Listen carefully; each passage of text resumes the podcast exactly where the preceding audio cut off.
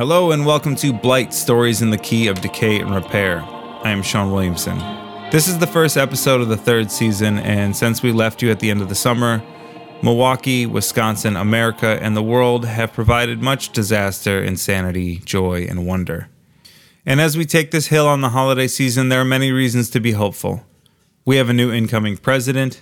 Vaccines for COVID 19 will begin distribution any day now. And if all works out, then schools, businesses, theaters, music venues, bars, and restaurants will be able to open safely and in mass. But we are also in a very precarious situation. Thousands of people have died, gotten sick, or fallen into poverty. Many clubs, theaters, restaurants, and bars have already closed. More will close still, and many of those will never reopen. The world is damaged in a way that will take a long time and a lot of work to fix. Which is not to despair entirely. There will be a rebuild, and we can all help to keep our cultural landscape from being one Walmart, Applebee's, and Home Depot after another. We must all pitch in. One club near and dear to Milwaukee is Cactus Club in Bayview. Cactus Club has long been a staple of the independent music scene.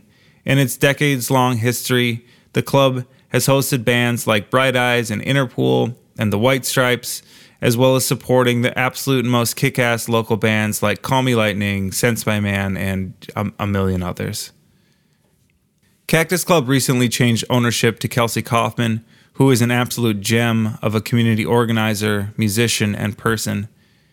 Kelsey had already been doing programming for the club long before she took ownership and has continued and furthered the tradition of Cactus Club as a crucial, inclusive institution of performing art in Milwaukee. Kelsey has been a part of the Wisconsin punk scene since she was like 10 years old, and if I'm exaggerating, it is only slightly. I know this because Kelsey booked shows and shared bills with my high school band, Farewell to Twilight.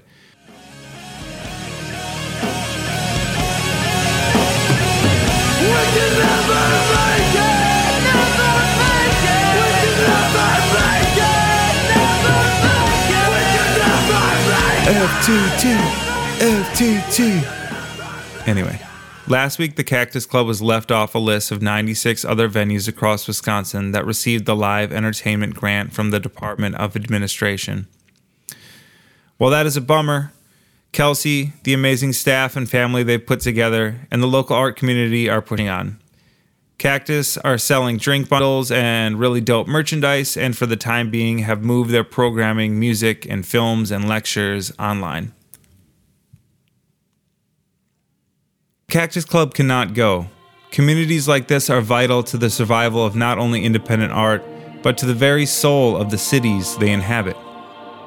So, this season on Blight, myself and others will pop in to talk about Cactus Club, but also punk music and art and why those things are important to us. And please, and I will remind you of this often, check out the Cactus website, purchase merchandise, become a member of their Patreon, where you will find a lot of inspired and inspiring performances. Season 3. Yeah, I'm excited. Uh, I'm excited to bring you more Blight stories, Stories about love and heartbreak, stories about the revolutionary power of art, gardening, cycling, stories about what is still within our grasp, stories about things that make up this good life. Okay, love you guys. Our first story comes from Jessica Hoyer. Jessica is a behavior analyst and personal trainer. Her interest in writing has been reignited by her recent fight with cancer and glaring racial injustices in America. She lives in Chicago with her fiance and two children, enjoying vegan cooking, embroidery, and painting. Here's Jessica. Spring in quarantine. The spring of quarantine, I laid in bed sick. Video footage leaked of Ahmaud Arbery being stalked and murdered. Breezes, sunshine, and neighborhood sounds filtered in through the window at the head of our bed. Hours turned into days, turned into weeks, turned into months. I could hear the woman in the condo directly across the street yell at her husband, Fuck you! as I heard her aggressively slide the screen door shut.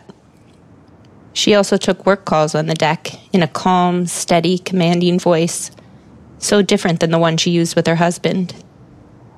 The 20 something hipster neighbors three houses down had befriended our downstairs neighbors and would congregate and laugh in front of the gate. Always making plans, never wearing masks, standing two feet apart. Their youth suspending thoughts of their own mortality, while I lay in bed, confronted with mine. The abusive boyfriend lived one block away, but his girlfriend often sought refuge here. She was trying to escape. He always threatened to throw her stuff out on the street if she didn't come with him. I imagined ways I could give her a message. I never came up with a solid plan. She was never alone. The single family home built in the wave of gentrification had a nanny share. The oldest child would ride his bike three houses down before being called back to the house. I saw the other mom drop her son off in the morning, rushing into their house, probably rushing a goodbye, the separation of some essential worker and her child. Maybe she's saving lives, or maybe she works in real estate. I can hear all the backyard parties, too loud to be socially distanced. I fought cancer, but I felt like I was fighting chemo, fighting the cure, not the disease.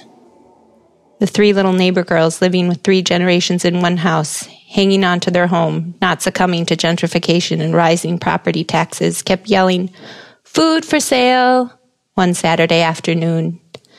I never looked to see what they were selling. I played Scrabble on my phone. I won every game. I never lost once. Am I really that good? I thought. I spent hours looking at other people live their lives on social media. I wept. I prayed. I mourned for George Floyd. I turned the fan off and on a dozen times as hot flashes and then chills would overtake me. Sheet off, sheet on, blanket on, blanket off, sheet off, fan on. I talked on the phone, reconnecting with old dear friends and getting closer with friends I had neglected. My eyelids swelled up to the point I couldn't keep them open. It's just another side effect. That happens sometimes on chemo, they would say. I developed a head tremor, which forced me into bed for longer hours. It made me cry and it pissed me off. My dignity was being poisoned out of me. A car parade went down the street when the neighbor girl turned 13, and again a couple weeks later when her sister graduated. They waved from the sidewalk. On the day George Floyd was buried, the forecast didn't call for rain, but it poured, and afterwards the sun came out. I woke up sick in the middle of the night. Another car parade the weekend the Puerto Rican Day Parade was supposed to be held. Reggaeton flooded through the window, the bass vibrating the window frame. Fake sirens, horns blaring, prideful shouting. Jay brought me ice water and asked if I was okay. He held my hand while I cried. He performed CPR on me and called 911 when my heart stopped and I passed out on the bathroom floor. He handed me meds and asked for me to label them. He never once made me feel bad. I felt guilty I never offered him the same. Some people just know how to love easier than others. I pulled out clumps of my hair as they inched their way towards the floor like they were trying to escape me. I filled up the bathroom garbage two times with my hair. I slept on a satin pillowcase. I woke up 10 times a night on steroids. Other times I woke up with stomach cramps, running to the bathroom with diarrhea. My son and daughter would come to check on me, report the day's happenings, and give me hugs. I wept. I prayed. I mourned for Rayshard Brooks. Sheet off, sheet on, blanket on, blanket off, sheet off, fan on. I looked at mastectomy pictures, trying to prepare and comfort myself. You won't be a mutant. Uh, maybe they can save your nipples. Maybe you'll end up looking better. Sometimes tears welled up in my eyes from the nothingness of laying in bed all the time and not remembering how I found the energy to be doing all the time, like I was getting glimpses of a past life. I wept I prayed. I mourned for Breonna Taylor. Sheet off, sheet on, Blanket on, blanket off, sheet off, fan on. It's her birthday. My immune system is too weak to attend a protest. I pull out another clump of my hair and drop it on the floor, too tired to walk to the garbage can. Fireworks explode like it's the 4th of July, but it's not. It's Juneteenth. Better to celebrate emancipation from oppression than celebrate the nationalism that masks the sordid history that allows black people to be murdered in the street while I lay in bed. I wake in the night with a tremendous weight, a tremendous weight that sometimes hits our subconscious so hard it won't allow you to stay asleep. Tears fall out of my right eye. I hear the soft flick as they hit my satin pillowcase. I tilt my head to the left and they spill out of my left eye, pulling in my ear. I wipe them away. Breonna Taylor was asleep in her bed. I hope no black people are murdered tonight. Sheet off, sheet on, blanket on, blanket off, sheet off, fan on, naked.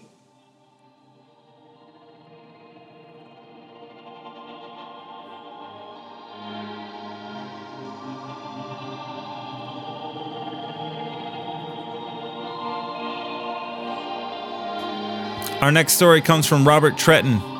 Robert is a Wisconsin native who lives in Hanoi, Vietnam, and works there as an ESL teacher. Since graduating from UW Milwaukee in 2015, he's traveled to Alaska, New Zealand, Vietnam, and most recently Nepal. He writes and takes photos wherever he is. His work has appeared in the Coromandel Town Chronicle. Here's Robert. March 23rd, 2020. What should we bring her? We should bring something, Tista said. I think we just leave a donation at the end, I said, like a question. How about some yak cheese, though, too, she suggested. We sat in the morning sun, having coffee and chocolate croissants outside the bakery in the small mountain village of Manang, Nepal. Behind and far above the stone stacked building Snow dust blew from the top ridge of Annapurna 3, lifting off the mountain and swirling fiercely but silently in the blue sky. At our level, 20 some goats walked by on the frost-bitten grass, followed by a squinting Nepali man in an old feathered hat. It was acclimatization day for us. Trekking the Annapurna circuit, you take a day or two to pause and let your head adjust to the altitude. Tista and I turned ours into a full acclimatization weekend because the doctors in the village said it was wise to do so. It was also wise, we were told, to take a day trek somewhere nearby, to go up in elevation a few hundred meters if possible, then return and sleep lower down than your highest point for that day. Your body appreciated this courtesy. Tista and I decided to trek to a mountainside cave where a Tibetan Buddhist nun, an Ani, had been living for the last 38 years. At the next table, a few other trekkers discussed what the rest of the world was discussing. Something something coronavirus, something something unbelievable. Italy, something something New York. We felt very far away from it, though, there in Manang, protected by the snowy Annapurnas. Everything around us signaled our remoteness the gentle rumbling of prayer wheels being turned, luck being turned good, bells sounding from the necks of slow moving, grass munching cows, fresh air and fraying prayer flags, dogs sleeping in sunny spots, the smell of pine incense being burned in the mornings. At dusk, a hundred birds swooping together in murmuration. I looked up toward where we'd be going, scanning for an indication of the cave. See that whiteness there and those flags? Tista said and pointed high up. I leaned in and my eyes followed where her finger was aiming. The baker said it's there, she said. sea buckthorn bushes lined parts of the trail, the berries of which can be made into a tasty, pucker causing drink. The air grew thinner. Our hands were cracked dry, stuffed into our down jacket pockets. Cold when we stopped walking, warm when we resumed. Ears stinging, eyes watering, boots dusty. Two colorfully clothed bodies exposed on the side of parched rock face, following the thread like trail, 20 steps at a time, before pausing to recuperate and appreciate. Manang village soon came fully into view, situated before some of the most prominent peaks of the Annapurna Range, in the valley of the Marshyangdi River. The glacial Gangapurna Lake, a teardrop puddle at the base of Annapurna 3, was visible just north of the village. How much further? Tista said, winded after making it to the end of another switchback. Halfway there, I think, I said. I'm dying. You're doing great. We'll make it, I said, and handed her our stickered up Nalgene. Another trekker met us on his way down, a tall, skinny guy with new looking gear and rectangle glasses. He wore a green knit hat with fuzzy ended tassels hanging down to his collarbones. He smiled at us. Did you meet the nun? I asked him. No, she wasn't there. I went up there, but nobody home, he said, with an Eastern European accent. Wonder where she could be. He shrugged with both thumbs tucked under the straps of his backpack. How much farther? Tista asked. Maybe 45 minutes, I think, he said, looking back up the way he'd come. I looked too, toward the small stupa outside the cave the whiteness from below now distinguishable as something. A shrine, like a beacon, bright white in the sun against the drab rock, festooned with fraying and faded prayer flags. I thought, how long did he wait around? Ten minutes? And where could an old woman who lives in a cave otherwise be?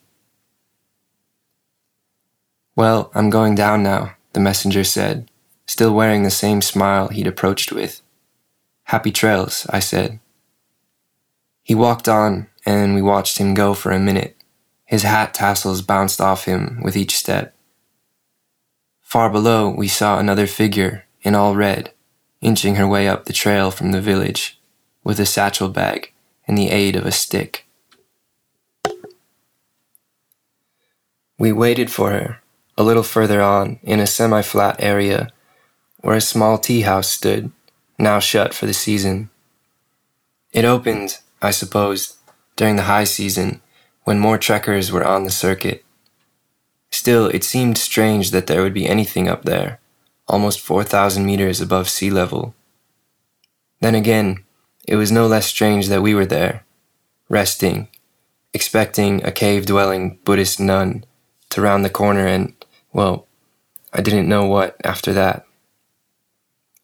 I took the lens cap from my 35mm camera and walked to the edge of where we could stand.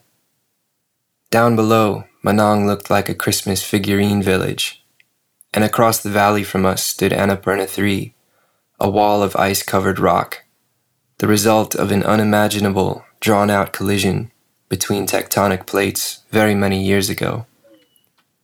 I imagined watching the event on fast forward from where I stood the rumble in my bones, grating, cracking, exploding, destruction and creation, rocks shaking loose and tumbling down. Then the great catastrophe is over and the dust settles and it's quiet. And there's the newborn mountain, phlegmatic and awesome. I wound the film on my camera and framed the mountain. I held my breath and pressed down with my finger. A fraction of a second of sunlight blazed the image of it onto film. Tista sat waiting in the sun, probably getting a chance to admire everything after catching her breath. She was a true admirer of nature and a natural admirer of truth. But it's hard to admire anything when you feel like you can't get a full breath. Not enough oxygen going around the body and so fatigue and headaches and doubt. One step at a time, sure, but there are so many steps. We were told the nun in the cave would give us a blessing for the rest of our steps, for safe passage over Thorong La Pass. We looked down, but couldn't see her anymore. In a blind spot, hidden by turns on the path, or else she got tired and evanesced and rematerialized back in her cave. Why not? I'd heard stranger stories about Tibetan Buddhist masters. One who held his breath for three days. He knew how many breaths he had left in his lifetime, and he wanted to die on an astrologically favorable day. There's also the fabled rainbow body, something achieved by disciplined meditation practitioners whereby the body is said to shrink significantly upon dying and smell of perfume, and rainbows will appear in the sky. These things, spoken of like you or I would talk about the brown bear we saw on our trip out west.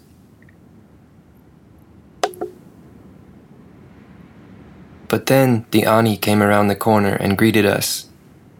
Namaste, she said, and put her hands together at her heart. We did the same. She invited us to have a seat right where we were, just off the path. She wore glasses and a red winter hat. She had on a fleece sweater that said Australian Outback on the chest. Her lower half was covered by her red robe down to her feet and her simple rope soled shoes. She set down her bag and pulled an orange from it, began peeling. She offered us some and we shared it together. Name? She asked us, with happy eyes. We told her our names and she repeated them to us with a smile. She pointed to herself and said, Ani Choten. Ani? I asked. Choten, she said. Ani is Lama woman, woman Lama. She spoke some English and a little Hindi, which Tista speaks, and we arrived at understandings like this with pieces of English, pieces of Hindi, and pieces of Nepali that had similarities to Hindi. She guessed or intuited correctly that Tista was from Calcutta.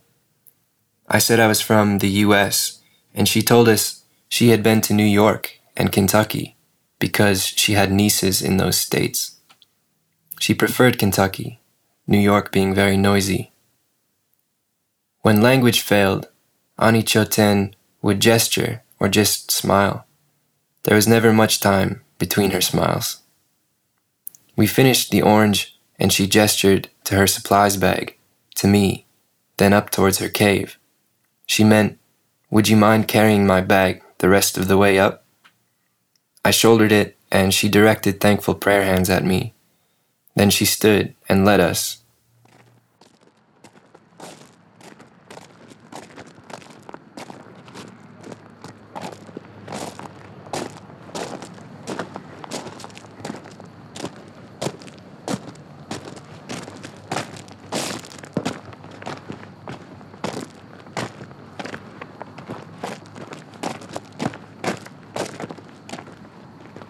approaching, the flags seemed to wave in slow motion in the late morning breeze. The white stone stupa, tiered like a wedding cake, looked much bigger up close, standing firm in a small garden front yard, bordered by a stacked stone retaining wall waist high. Another wall had been built in front of the cave, made of the same stones and caked securely with mud, an opening left for entry a wood sign out front said, Welcome Praken Gompa, with five old prayer wheels just above it. We followed her up a few steps behind the wall, then took our boots off outside the entrance to the actual cave, the entrance to her actual home.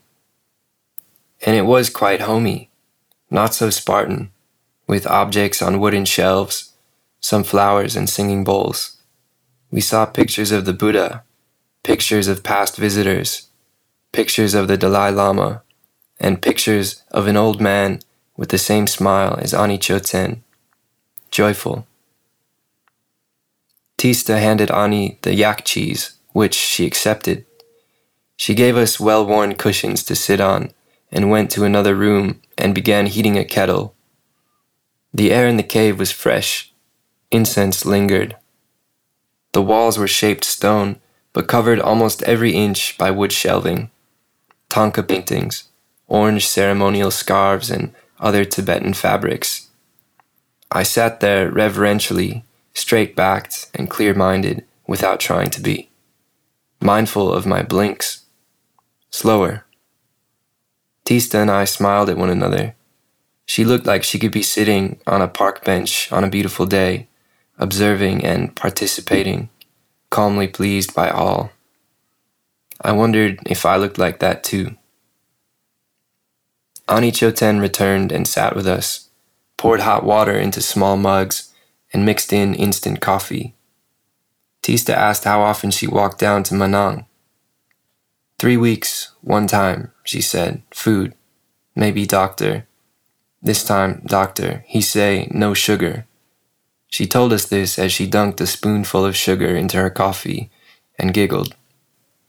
We sipped, and she pushed a round tin of biscuits toward us. I took a sugar coated one. Is this your father? I asked about the photograph of the old man nearest me. In the photo, the man had a short white goatee and wore a pointed cloth hat, faded tan, red, and blue. His eyes were practically closed, lines fanning at the corners in a squint that accompanied his smile. Father, Ani Choten confirmed, six Lama Praken Gompa. Die three years. Now Ani Choten, seven. She held up seven fingers, seven generations of occupancy. In Hindi, Tista asked who would be after her. She spoke, and Tista translated for me. She says, right now there's no one. She doesn't know. But this didn't seem to bother her. Nothing did.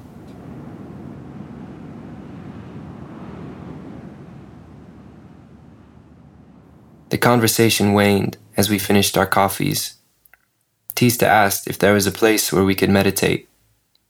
Meditation, she asked, pleased at the idea.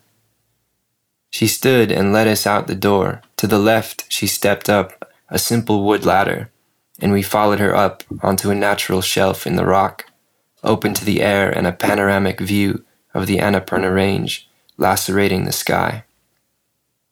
The surface was big enough for three or four people to stand on. She dragged a two seater bench cushion to the edge of the ledge. Meditation, she said, and descended the ladder, going back into her cave. Tista and I sat side by side and looked out at the mountains. We were higher than the tree line on Annapurna 3, higher up than I'd ever been. I closed my eyes and breathed in and out until eventually all the thinking slowed and my mind untangled itself, aware of sensations like a tingling foot, cold hands, sore back, a curl of my hair tickling my forehead in the breeze. We heard two other trekkers coming. They walked through the garden and announced themselves to Ani Choten. She invited them in as well. I could hear their voices faintly from where we sat, like living statues. Another couple, they didn't stay long, 30 minutes maybe. They asked if the man in the photo was her father. After a while, there was silence. I suppose they received their blessing then, just before leaving. When their steps and their voices faded away down the trail, I stirred first and opened my eyes to the brightness and the beauty, the quiet immediacy of everything, like putting on corrective lenses, seeing rightly an eagle circling a field near Manang, hunting. Tista sitting next to me, hands open on her knees, merely being there, then opening her eyes. It's been nine months now since our visit to Ani Choten. After some tea and Tibetan bread, she blessed us, put necklaces around our necks, and wrote our names, saying she'd pray for us.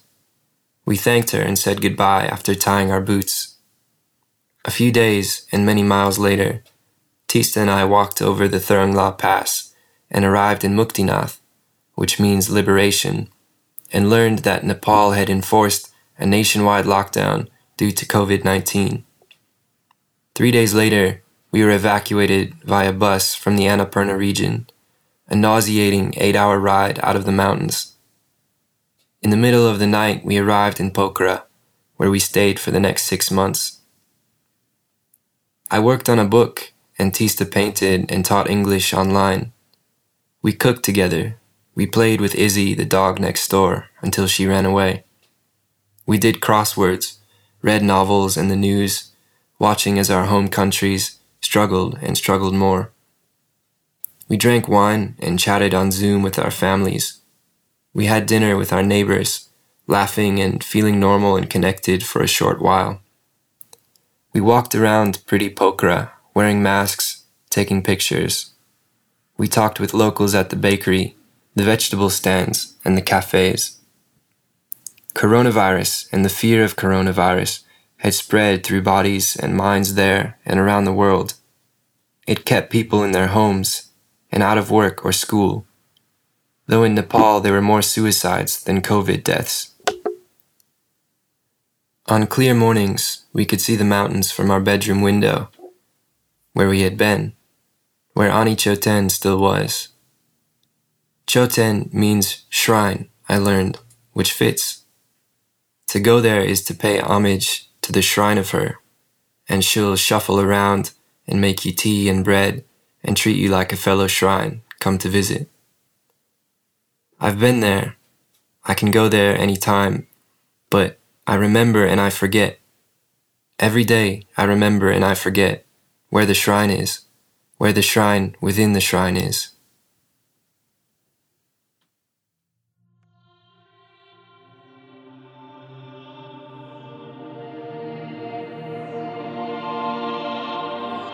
Thank you for listening to Blight Stories in the Key of Decay and Repair. I am your host, Sean Williamson please do check out the Cactus Club website and support them. Show them some love. Do it for you. Do it for me. Do it for love. Do it for art. As always, check out Blight on Apple Pods and leave a review. We have t shirts that are available through our website, uh, blightstories.com. They were designed by Sean Stefani, number one hero, Sean Stefani. Show mix today by Shane Olivo. Thank you, Shane playing us out and providing show music for this episode was Ex Harlow. You already heard Ascension from their excellent new record, Anchorite. You can find these songs and many others at xharlow.bandcamp.com. This is Pyre.